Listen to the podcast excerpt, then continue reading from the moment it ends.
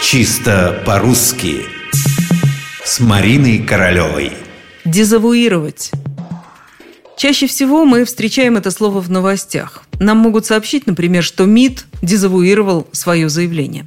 Это слово используют довольно приблизительно в таких значениях, как «опроверг» и «отказался от своих прежних слов».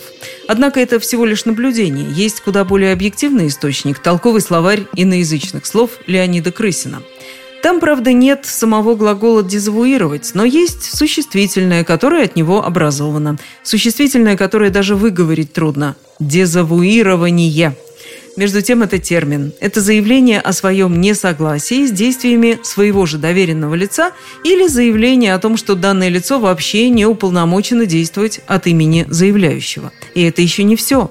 Есть термин международного права – дезавуирование – заявление правительства о том, что дипломатический представитель или иное лицо государства действовало без соответствующего поручения. Слово по своему происхождению французское «дезавуэ». Как ни странно, французский глагол ближе к слову «дезавуировать», которое отчаянно пытается внедриться в русский язык. Значения такие – отрекаться, отказываться, не признавать, выражать несогласие.